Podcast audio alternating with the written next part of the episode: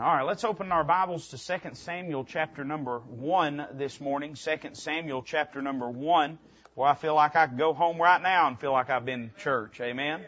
I knew you'd say amen to that. I didn't say we're going to go home. I just said we probably could. Amen.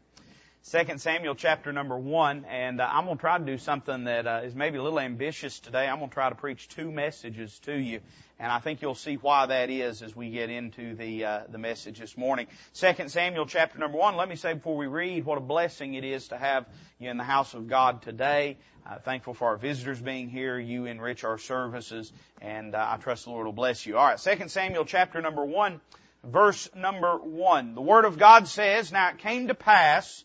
After the death of Saul, when David was returned from the slaughter of the Amalekites, and David had abode two days in Ziklag, it came even to pass on the third day that behold, a man came out of the camp from Saul with his clothes rent and earth upon his head.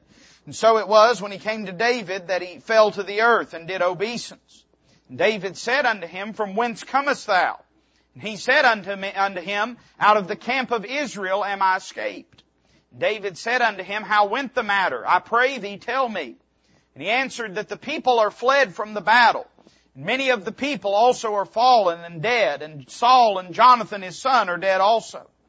David said unto the young man that told him, How knowest thou that Saul and Jonathan his son be dead?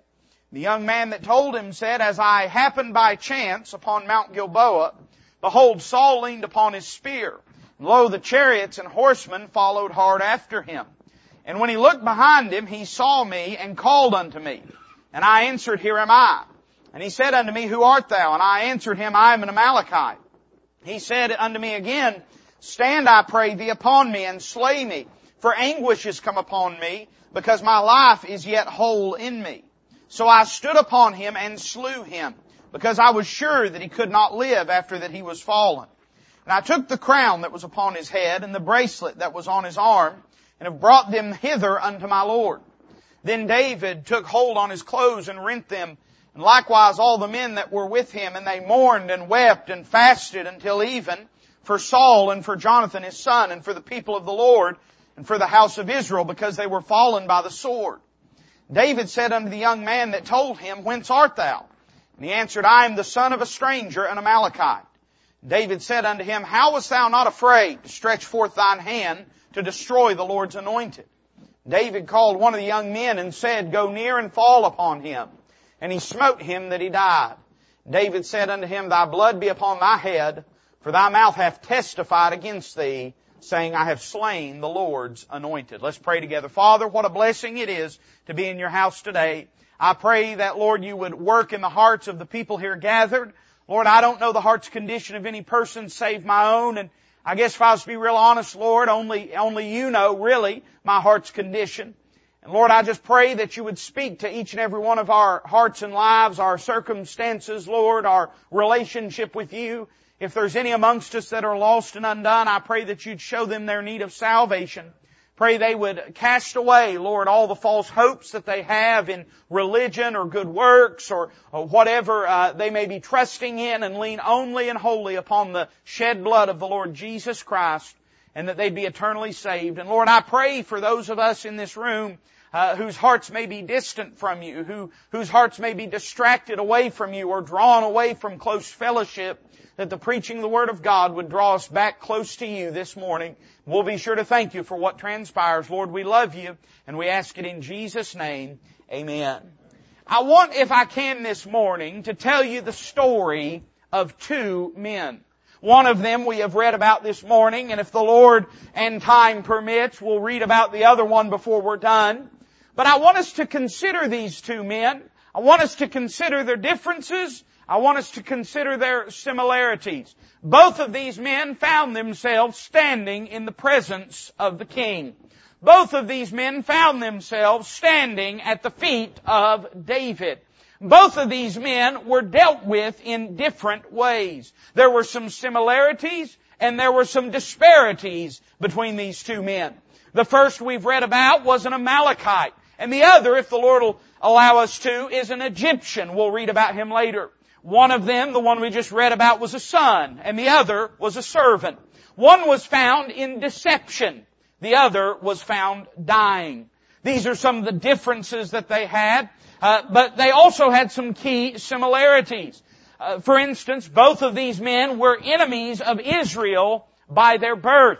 And you say, what do you mean, preacher? Well, the Egyptians and the Amalekites were both historical oppressors of Israel. And they were Gentile strangers concerning the God of Israel. And you say, why does that matter, preacher? Well, uh, if you're part of uh, the enemy's crowd, you don't want to be standing in front of the king. You'd expect the king to take your head off. You'd expect the king to strike you down. But both of these men, being enemies of the king, still found themselves in the presence, face to face with the king. Can I I tell you something? Somebody may leave this life an enemy of God, but they've not escaped God. One of these days they're going to stand face to face with God. One of these days they'll stand in the presence of the King. So both of these men were enemies of Israel by birth. And then let me say this, both of these men were enemies of Israel in battle. Now, uh, you may disagree with what I'm about to say, and that's fine. When you preach this message, you preach it any way that you want. But if I'm reading my Bible carefully, I find that there were two battles that took place, or two military excursions that took place at the same time. Uh, David has been living in exile in a Philistine city named Ziklag. And at the same time, the Philistines have marched against the Israelites. So Brother Charlie, it looks to me, if I read my Bible carefully, that at one battlefield, the Philistines are set in array against the Israelites. And at the same time, the Amalekites, knowing the Philistines are distracted with battle, Brother Ken, they fall on the city of Ziklag where David has been living. David is away at the battle, but they fall on the city and burn that city with fire and take captive everyone that was in the city. In fact, that famous passage where we're told that David encouraged himself in the Lord takes place because of this. When he returns back home, he finds that the city he's been living in has been burned and his wives and his children and all of his goods, everything's been taken and the people spake of stoning David. And in that moment, God breaks the wayward king's heart, brings him back into fellowship with him.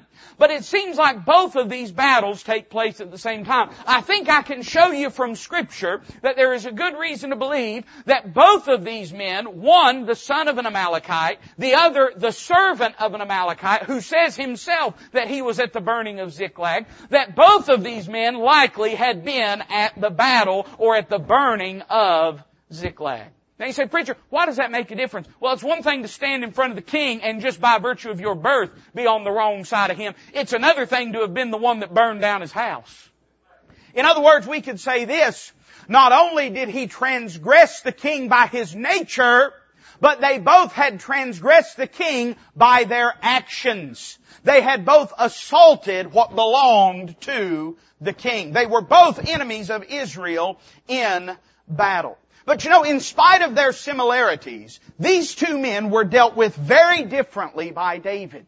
The one we read about just a moment ago is cut down because of the things that he said and the things that he did. But this other man, this servant of the Amalekite, the Egyptian man, back in 1 Samuel 30, he's not dealt with in that way. He's dealt with in kindness and in mercy. He is restored, he is revived, and he is accepted into the king's household. Here's the question I've got for you this morning. What was the difference between these two men? Why was it one of them was received, one of them was rejected? Why was it that one of them was restored and the other was destroyed? And I've got a little bit of an idea this morning. Brother Charlie, I don't think it was that they were enemies of Israel by birth. That would have been enough for David to kill them. And I don't think it was just that they were enemies of Israel in battle, Brother Ken. That would have certainly been enough. But I think the difference was in how they approached the King.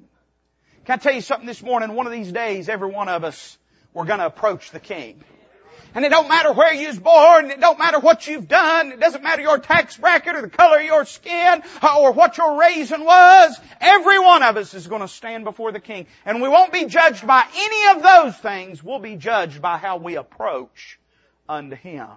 I would say it this way, just to lay it all on the table. I find one man that tried to gain the king's favor by merit, and he failed. Then back in chapter 30 of the previous book, I find this other fella that gained the king's favor by mercy. Can I tell you something? You can't gain his favor by merit. If you're going to get it, you're going to have to get it by mercy. It's by faith. It's by grace. It's not by good works that we have done. It's not by baptism. It's not by church membership. I'm just going to be honest with you. Being a member of Walridge might be a strike against you. I'm not sure. It's not any of those things, but rather it's this. Are you trusting in His blood? Are you by faith approaching unto Him?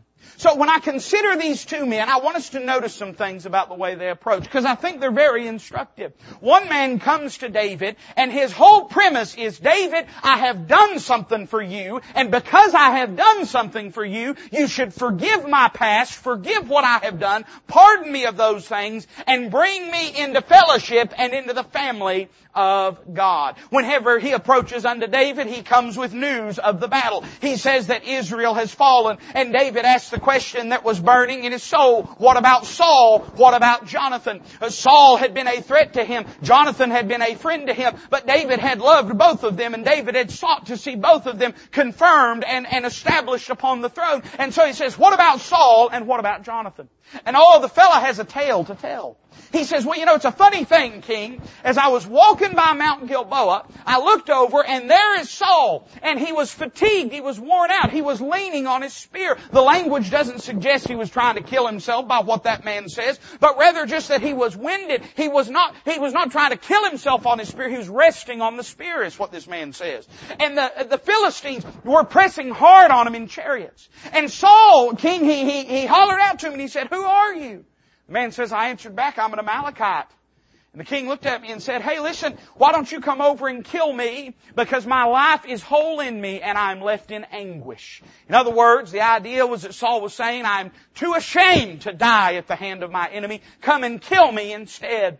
The fellow says, I didn't want to do it, king, but he begged me to. And so I went over and he said, I looked at him and I could see that he couldn't survive. You know, the truth has a ring to it. Isn't it funny how Saul, in this man's retelling of the story, Saul said, I'm in anguish because my life is whole in me. But then this fellow turns around and says, I killed him because I could tell that he wouldn't live after his fall, Brother Ken. The truth has a ring to it. This didn't ring of the truth, did it? Instead, he says, I came and I fell upon him and I slew him and now I've come as a dutiful servant. I'm just doing my job. I'm just bringing this crown and this bracelet unto you and I'm just reporting unto you what I have seen, what I have done and where I have been. David looks at him and uh, this man no doubt was expecting David to be elated, but instead David looks at him and says, who did you say you are again? It's never a good thing when somebody looks at you and says, uh, who did you say you are again? And the fellow says, well, I'm an Amalekite. And David said, how was it? How was it that thou thought to slay God's anointed? He looks over at one of the fellows beside him and says, kill this man. His own words have condemned him. This man tried to approach the king with a tall tale of his own good works and it got him killed. What was the problem with this man's story? Well, I see three things. Number one, let me say that the first problem is it was based on a foolish deception.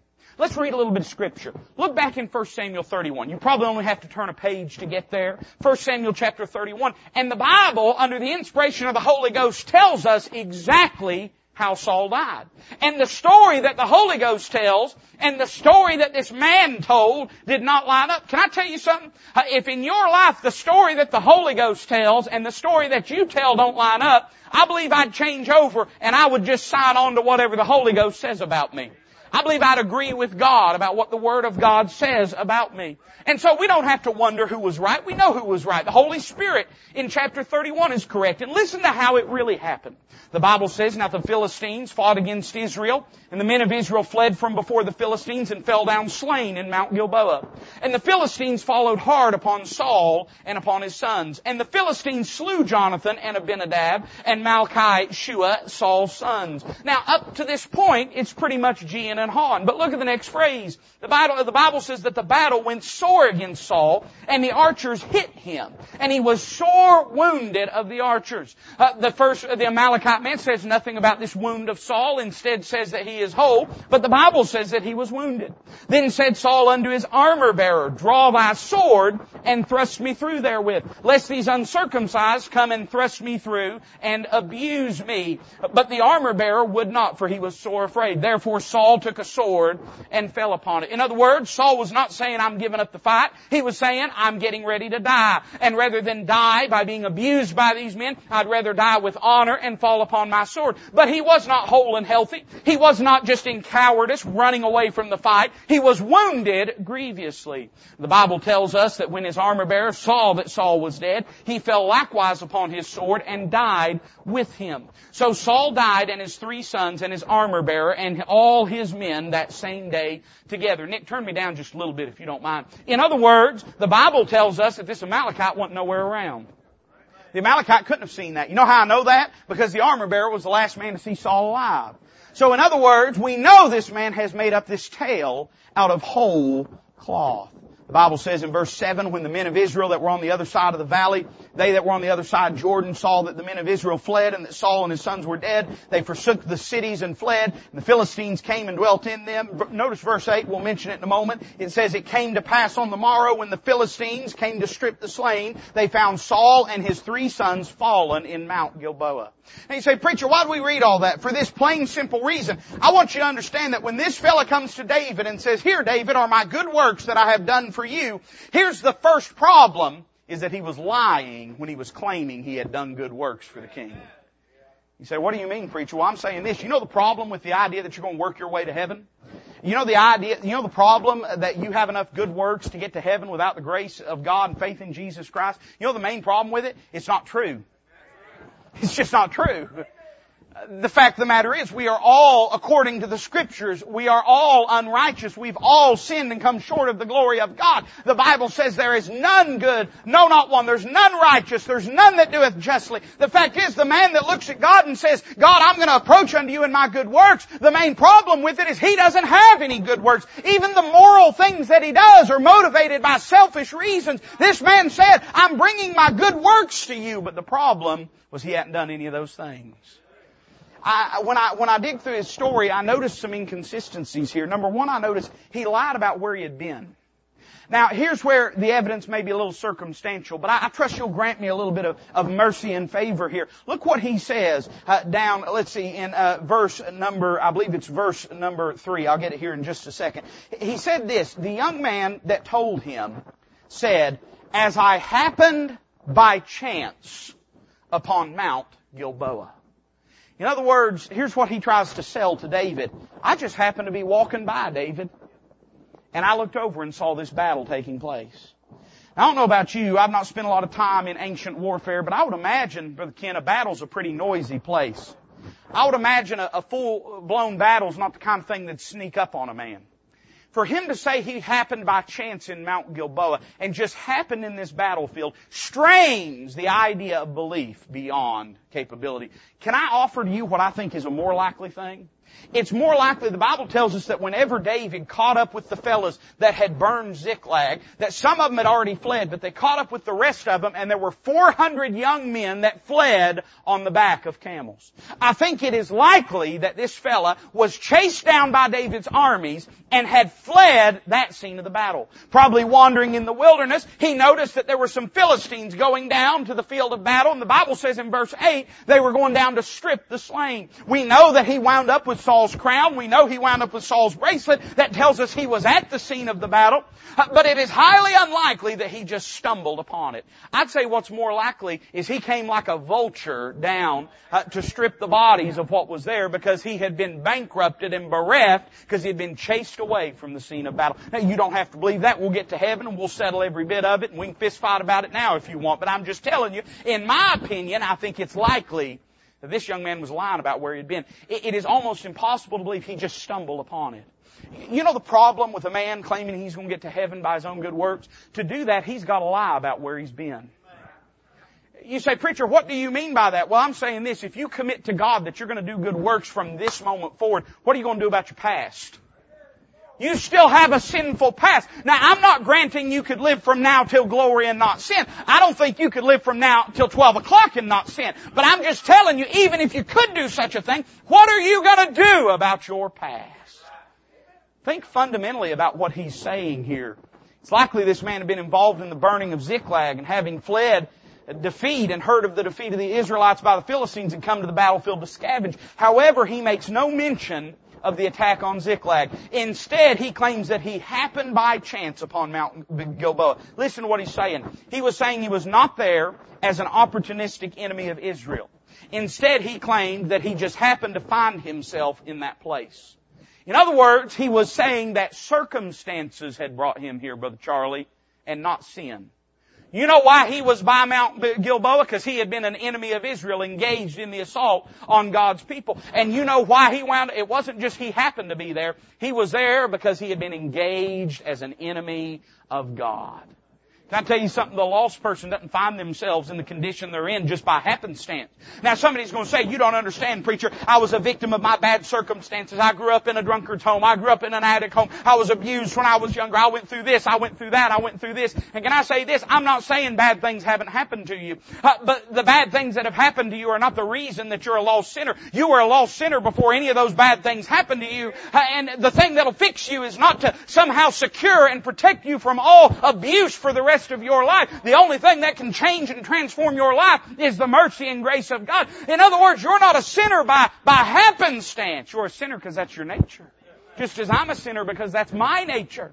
It's who and what we are. You see, for a man to try to get to heaven through good works, he's got to pretend as though he was born good, and he's maintaining that goodness. That's completely contrary to what the Bible says. The Bible says we are shapen in iniquity.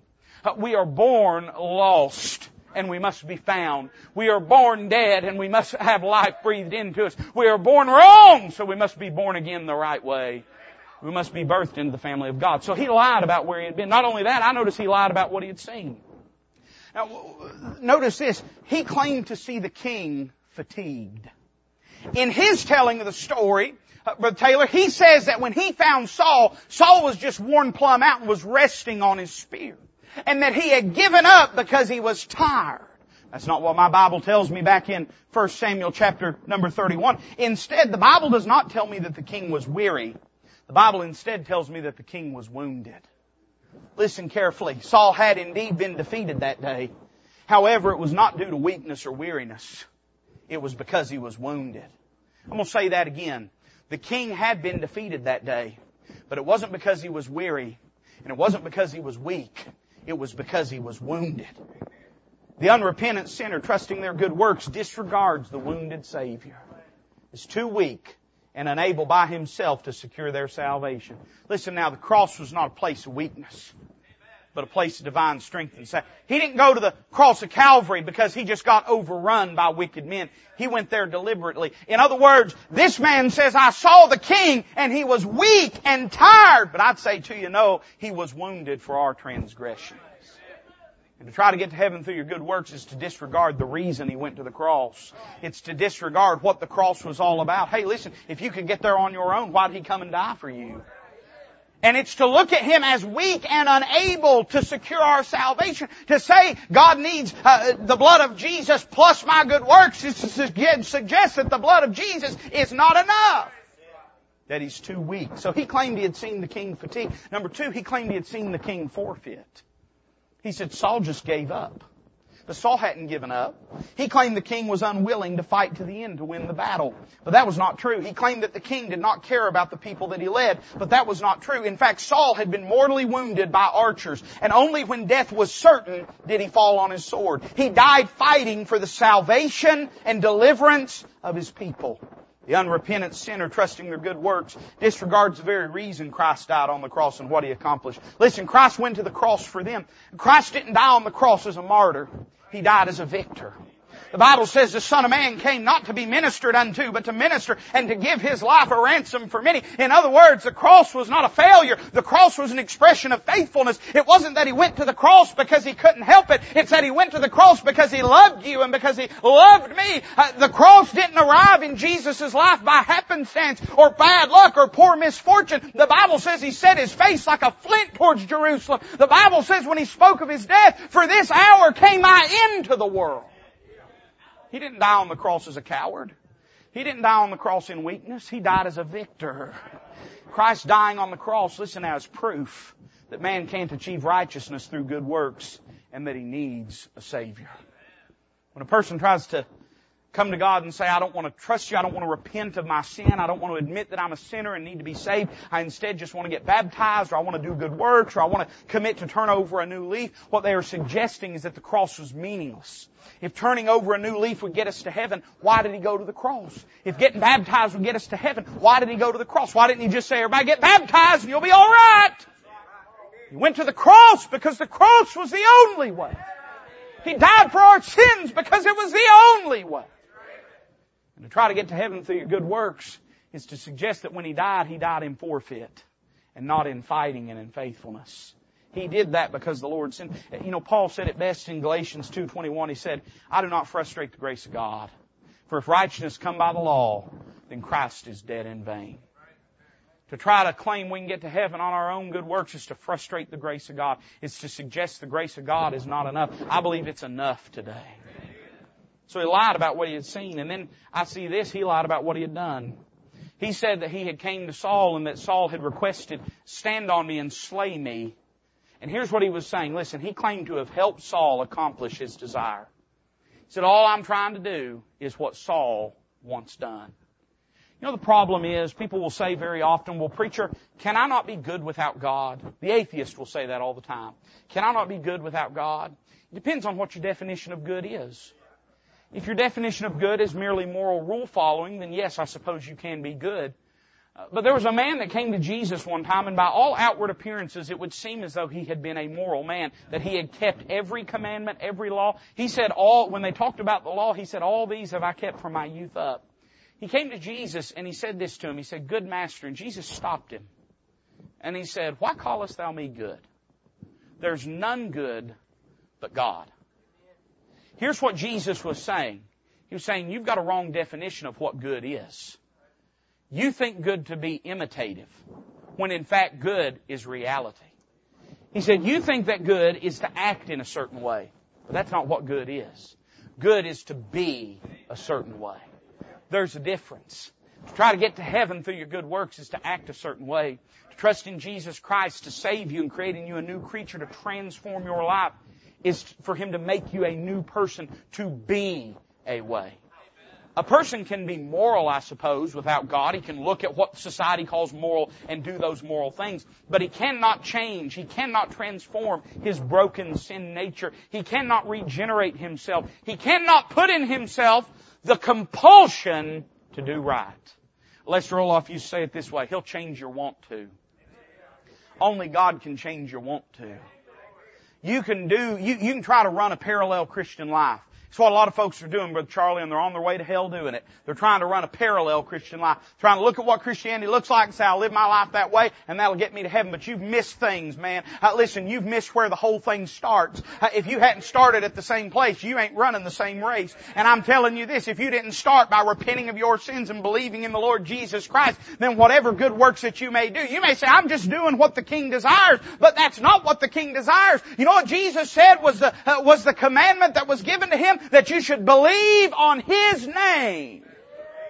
A person that tries to get there without believing on His name, they may have done a lot of good commandments, but they left the big one out. They've not believed on His name. He claimed to have helped Saul accomplish his desire. You see, the unrepentant sinner trusting their good works claims that they're simply helping or fulfilling God's desires. In other words, that they can be good without God. The only truth he told about what he had done was that he had stolen the crown from Saul's head. I'm going to say that again. Think about this. There's something, I don't believe in Freudian, but the psychologists would call it Freudian. There's something going on here psychologically. He's telling this lie, Brother Ken, but there's only one thing he tells that's the truth. The only part of it that he admits to that's true is that he stole the crown from off the king's head. Could it be that somewhere in his heart of hearts he understood what he was really trying to do here? Even if he didn't, can I just make a suggestion to you? You know what the lost person that's trying to get to heaven just through self-reformation, good works, pledges, commitments to God, you know what they're really trying to do? They're really trying to take the crown off God's head, put it on their head. They're trying to say, I don't have to subject myself to your authority. I can do this through my own strength. I can get there my own way. I'll just do good works. I'll do what I believe is righteous. And I don't have to bow the knee before you. I'll take that crown off your head and I'll put it on my head. So he lied about what he had seen and where he had been and what he had done. So the first problem I see with this is that it was based in a false deception. Number two, or a foolish deception. You know what I think was part of the problem here, Brother Fred? Is that when he comes to David, he's got some things wrong. And I don't just mean the story uh, that he told. Uh, you know, you ever heard somebody say this, read the room? What they're saying is, try to be perceptive of your audience. You know, the problem with what this fellow is, he didn't read the room right. He came to the king thinking the king would want some things, and he got it wrong. In other words, I'd say this, that the problem with him, his tale was that it was, it was based in a foolish deception, but number two, it was rooted in a false perception. He got some things wrong about David. Because he got some things wrong about David, he got everything wrong. For instance, I think this man assumed, I think he believed, I think he thought that his news would be met with rejoicing. Here's how this man thought it would go. Can we just workshop it? You can imagine as he is running and carrying this to the king and he's got the crown and the bracelet carefully folded and stowed away and he's running and you can imagine in his mind how it's all going to go. He's going to run up to the king and he's going to fall at his feet and the king's going to say, who are you? And he said, I'm going to say, I'm the son of an Amalekite. And David's going to say, well, what news do you have? And he's going to say, Saul and Jonathan are, are dead. And he, and no doubt he thought the king would say, whoopee! No doubt he thought the king would be ecstatic. After all, Saul had tried to kill David for years. Jonathan, though he was a friend of Saul's, would have certain, or though he was a friend of David's, as the son of Saul, he would have been a contender to David's throne. This Amalekite, he thought there would be rejoicing. In other words, he thought what he was doing would please the king. The trouble is, that's not what the king wanted. Can I tell you the problem with trying to get there through good works? We think we're going to please God, but it's not good works that God is looking for. Hey, listen, the Bible says, but without faith, but without faith, it is impossible to please Him. Let, let, let, let's just ingrain that on our mind. Let's just, let's just stamp it on our eyelids so every time we close our eyes we see it. Without faith, it is impossible. Not it is unlikely. It is impossible to please Him. For the he that cometh to God must believe that He is. That he is the rewarder of them that diligently seek Him. This man came to David thinking he's going to be thrilled. He's going to make me prince or something. He's going to promote me. I'm going to have the nicest horse of everybody. He came to him and he thought that it would be met with rejoicing, but it was wrong. Can I tell you this? Aside from the blood of Jesus Christ, God is not pleased with your good works.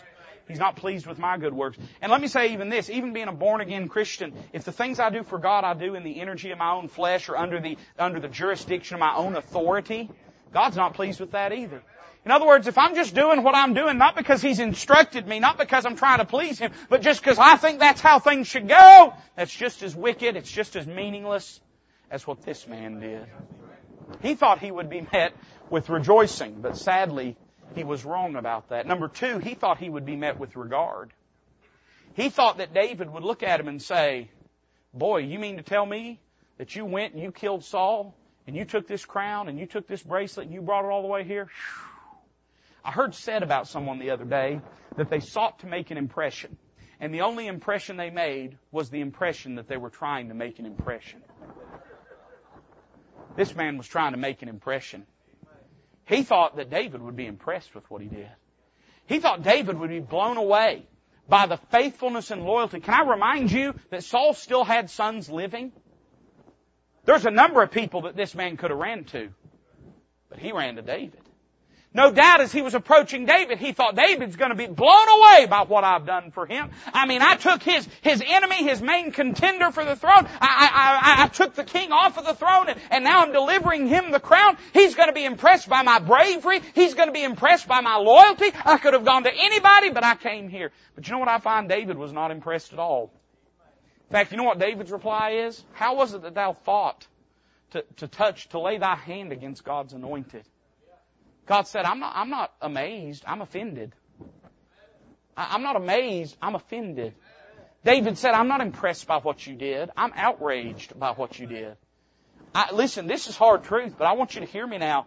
The things we do in the energy of our own flesh and the things that the unrepentant sinner does, trusting in their good works, that they think are going to impress God, do nothing but outrage God. It is, it is, and I'll say more about it in a minute, but it's to look at God and say, I don't want your grace, I don't want your love, I don't want your mercy, I don't want your spirit, I don't want your word.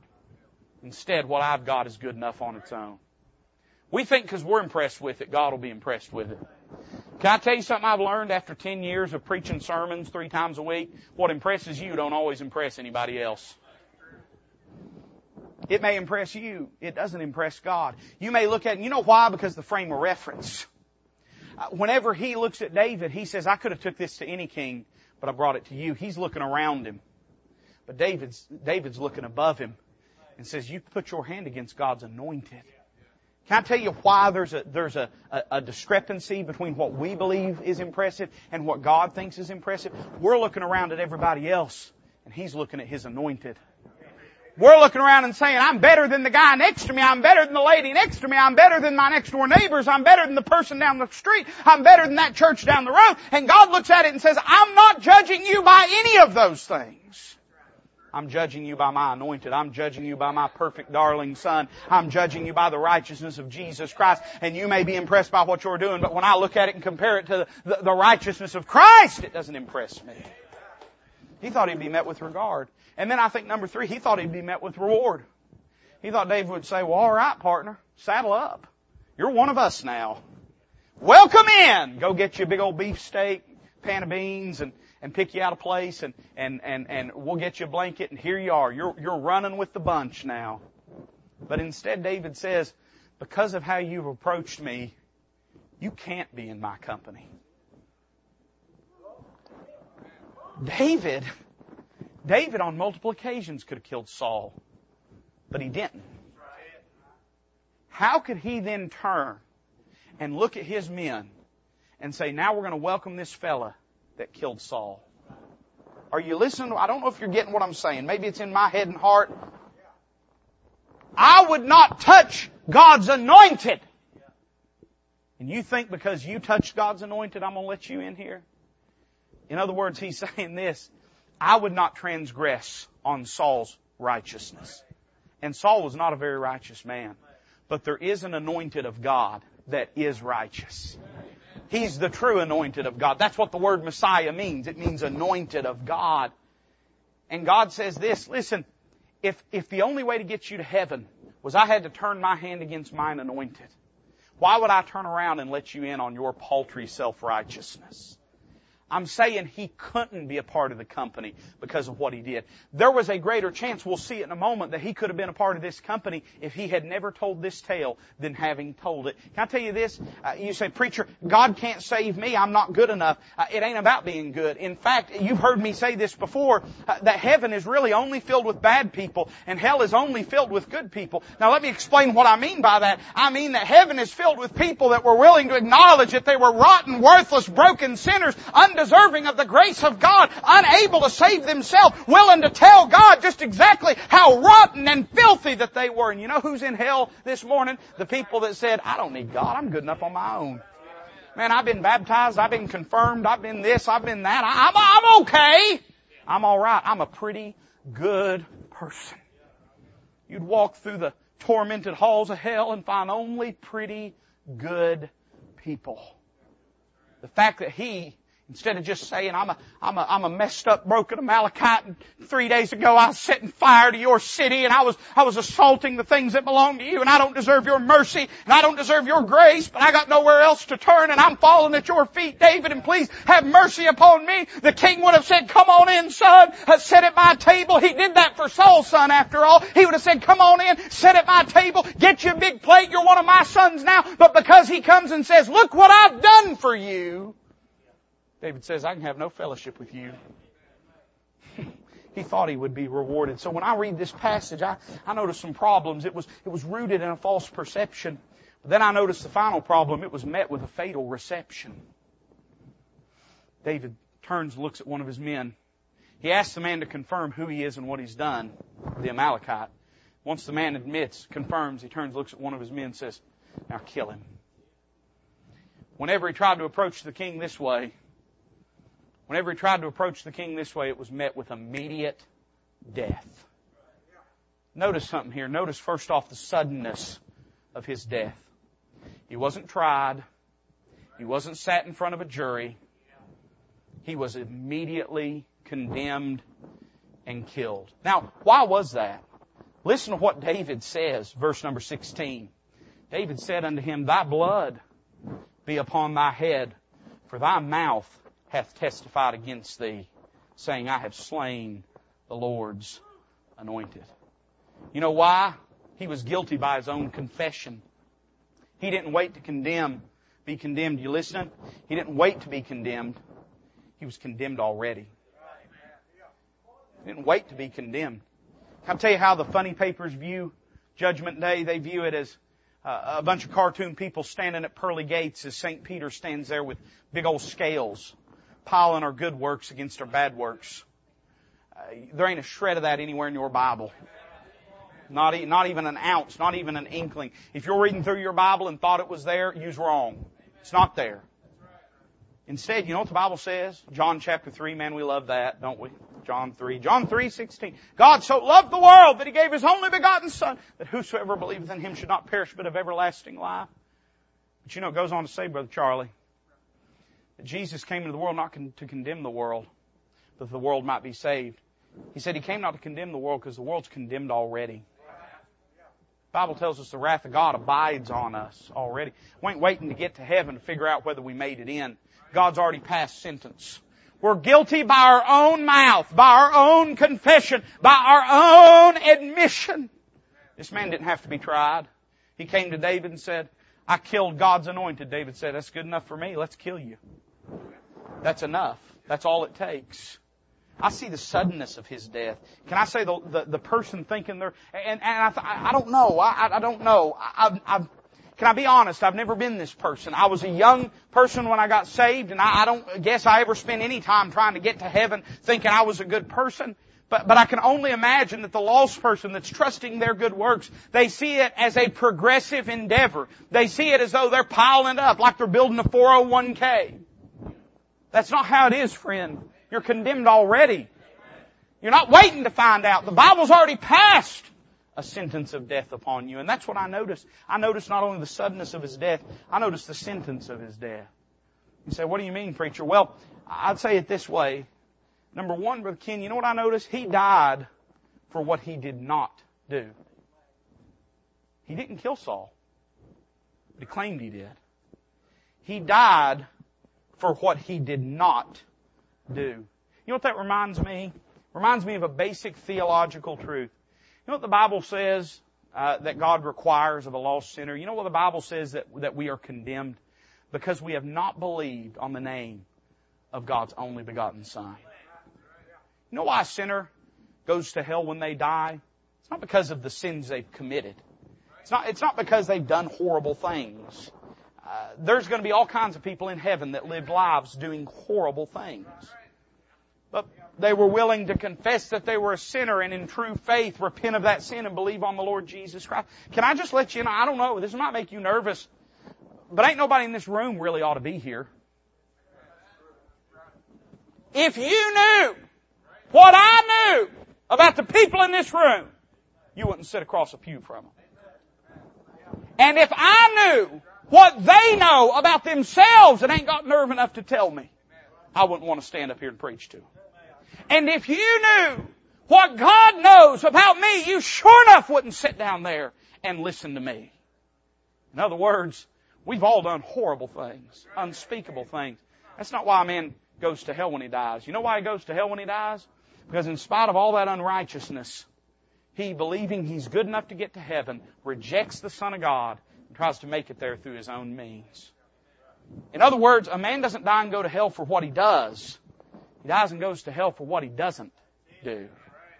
This man died because of what he did not do. But then I would say this. Number two, he died because of what he claimed to do. So what do you mean? Well, he, he died because what he claimed to do was an assault on God's anointed. In other words, we could say it this way. Christ is the true anointed of God. David says clearly, the reason I'm killing you is because you killed Saul. And not because you killed Saul necessarily, but because Saul was God's anointed. And Saul, for all of his brokenness and for all of his flaws and failures, David was, was too fearful to ever take that upon himself. And he says, how dare you now do this? But can I say this, that Saul had lots of flaws, lots of failures, lots of sin, lots of unrighteousness. Scholars have debated for thousands of years whether he's even really justified by faith, whether he even really knew God. Now I believe he knew God. You may not believe that, but uh, irregardless, I would say this, that the anointed that the lost man, the unrepentant sinner trying to work their way to heaven, the anointed that they put their hand against, is a far greater anointed of God. He's not just some earthly, human, temporal king that God has set upon a throne. He's the very King of kings and Lord of lords. He's the God of glory. He's God in the flesh. To depend on our works for salvation is to say three things. Number one, that Christ is insufficient. That He's not enough. You understand that when a man gets born again, what God does is He takes all of his unrighteousness and He lets the death of Christ stand for that man's punishment. He takes all that unrighteousness and we could say figuratively that he, when Christ died on the cross, He took all that unrighteousness and put it on Jesus. And the way that exchange happens is then God takes the righteousness of God in Jesus Christ and He takes it and puts it on the sinner so that when He looks at Jesus on the cross, He sees a dying sinner and paying for our sins. And when He looks at you and I, He sees us like we're the perfect Son of God. The Bible says to declare at this time I say His righteousness for the forbearance of sins that are past, that He might be both just and the justifier of him that believe on Him. In other words, that exchange takes place. Now, when a man says, well, yeah, you know, I, I, I, it's good to be a believer, it's good to be a Christian, it's good to own a Bible and all that, but, but, but I don't, listen, I don't need to repent of my sins, I don't need to trust in the Lord, I, I just, I'm just going to do good works. What they're saying is this, the righteousness of God is not enough to get me there. He needs my good works instead. That's why it was such an assault when a, when, a, when a person trusts their good works, that's why it's such an offense to God. You're looking at God and saying it's not. Can I give you, for instance? That'd be alright this morning? I've done give up on sermon number two. You're going to have to come back tonight for that. Don't get nervous. Can, can I, can I give you a for instance? It, it, it's good manners to not salt a plate before you taste it. Now, when I get a plate, it don't matter who fixed it for me. First thing I reach for is salt and pepper. So I ain't standing on pretense when I got good food in front of me. But I'm just telling you, in civilized company, they typically tell you it's not good to salt a dish before you taste it. You know why? Because you're making an assumption and you're making an implication about the chef. What you're saying is this, I've not tasted yet to see if it's good, but I'm going to assume that it's not and add in a little of what I think it needs. You know what the lost man trying to get to heaven through his own good works is doing? He's not tasted to see that the Lord is good. That's what the Hebrews writer said. It said, taste and see that the Lord is good, that He's gracious. He's not tasted to see that the Lord's good. He's just assumed God needs His good works. He's never took a bite of the dish, but he said, I'm to sprinkle in a little something of my own because I just assume what he has isn't enough. Can I tell you what he has? It's enough. Put the salt away, friend. Put the pepper away. Hey, listen, even set down the hot sauce. You don't need it. What He has is enough this morning. It's good enough on its own. It's to say that Christ is insufficient. It's to say the cross was unnecessary. It's to say the cross was the most monumental redundancy in human history. That we don't need His righteousness, but He died anyway. It's to suggest that we know more about what we need than God knows. That's the reason the preaching of the cross is an offense to them that perish. It's because it reminds them, it suggests to them, it, it, it, it proves to them that they're lost and can't get to heaven on their own. Don't you imagine if God could get us to heaven any other way, He would have done it and not sent His Son to die. That's the reason that, that Paul says the love of, the love of Christ constraineth us. For we thus judge that if one died for all, then we're all dead. The cross reveals some things to us. That we are lost, that we are helpless, that we are broken, that we can't get to heaven on our own, and that all the good works that we perform before God are of no merit or interest to Him. It's to suggest that the cross is insufficient, or that, that Christ is insufficient, that the cross is unnecessary. And listen, it's to suggest that grace is unwanted. It's to look at God. You've heard the term, look a gift horse in the mouth. It's to look at God and say, no thank you. I can do it on my own. No thank you. I can get baptized. The baptism of my preacher or my church is good enough. No thank you. I'm good enough. My granddaddy was a preacher. I'm alright. I don't need the grace of God. I, I listen, I, I've, I've gone to church my whole life. I'm okay. I'm okay. It's to suggest that any of those things is what you want as opposed to the grace of God. It's to look at God and say, no thank you. When what we really ought to be saying is, Lord, thank you. Thank you for looking down at me. Though I am, though I am but dust, you are mindful of me. Can I say you and I, we need the grace of God. I'm talking about saved people and lost people need the grace of God to try to get there through your own good works. And you know, you know the real, the real tragedy of this whole thing? I'm just going to say this and be done. I notice the suddenness of his death and I notice the sentence of his death. But the saddest thing of this whole passage is the senselessness of his death. I told you, and, and I don't know, we'll do whatever the Lord wants us to do. But if the Lord will help us to tonight, we may jump back to chapter 30 of the previous book and look at this Egyptian man. This Egyptian man is just as messed up. He's just as broken. He's just as guilty. He was just as worthless. In fact, you know, David finds him in, in a field because his master had left him to die because he fell sick. And yet the king welcomes, pardons him, and welcomes him in. The great tragedy of this Amalekite's death is it never had to happen.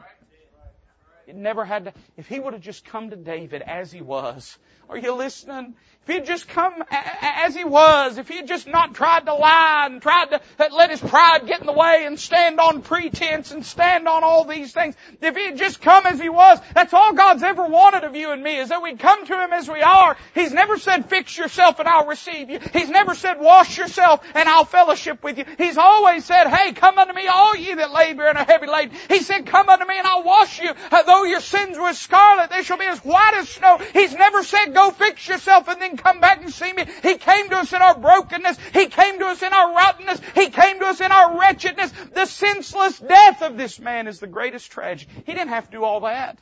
Man, if he'd just come to David and said, uh, you ought to kill me, but I'm asking you by your grace not to, David would have said, welcome into the family. Can I say the great tragedy of people trying to work their way to heaven? Is they'll never make it, number one. And number two, they don't have to. They don't have to try. Now, I'm not suggesting when God saves us that He doesn't transform us. But I'm saying this notion that we have to somehow impress God. God's not impressed with you. God's not impressed with me. There's nothing we could do that would impress God. It's not about impressing God. We don't have to die in that condition. That's the thing that breaks my heart, man. You look out at a world of, there are, there are people all over the city of Knoxville today that are trusting the words of a priest to get them to heaven, that are trusting sacraments to get them to heaven, that are trusting baptism. They're going and sitting in churches all over the city today where someone's standing up and saying, if you'll just take these rites, if you'll just receive this baptism, if you'll just make this pledge, and they're broken and they're lost and they're trying and they're groping for hope and they don't have to. Meanwhile, the bleeding Son of God extends His hands of mercy out and says, look at all I did for thee. Just come to me, broken as you are, messed up as you are, dead as you are, and I'll receive you unto myself and I'll breathe life into you and I'll redeem you and I'll forgive you and I'll pardon you of your sins and I'll transform you and I'll indwell you with my spirit and I'll make you a new creature in Christ Jesus. Oh, it's so senseless to leave this life on the broken legs of your good works instead of in the strong arms of the grace of God. Don't leave here in that condition. This man didn't have to die that day.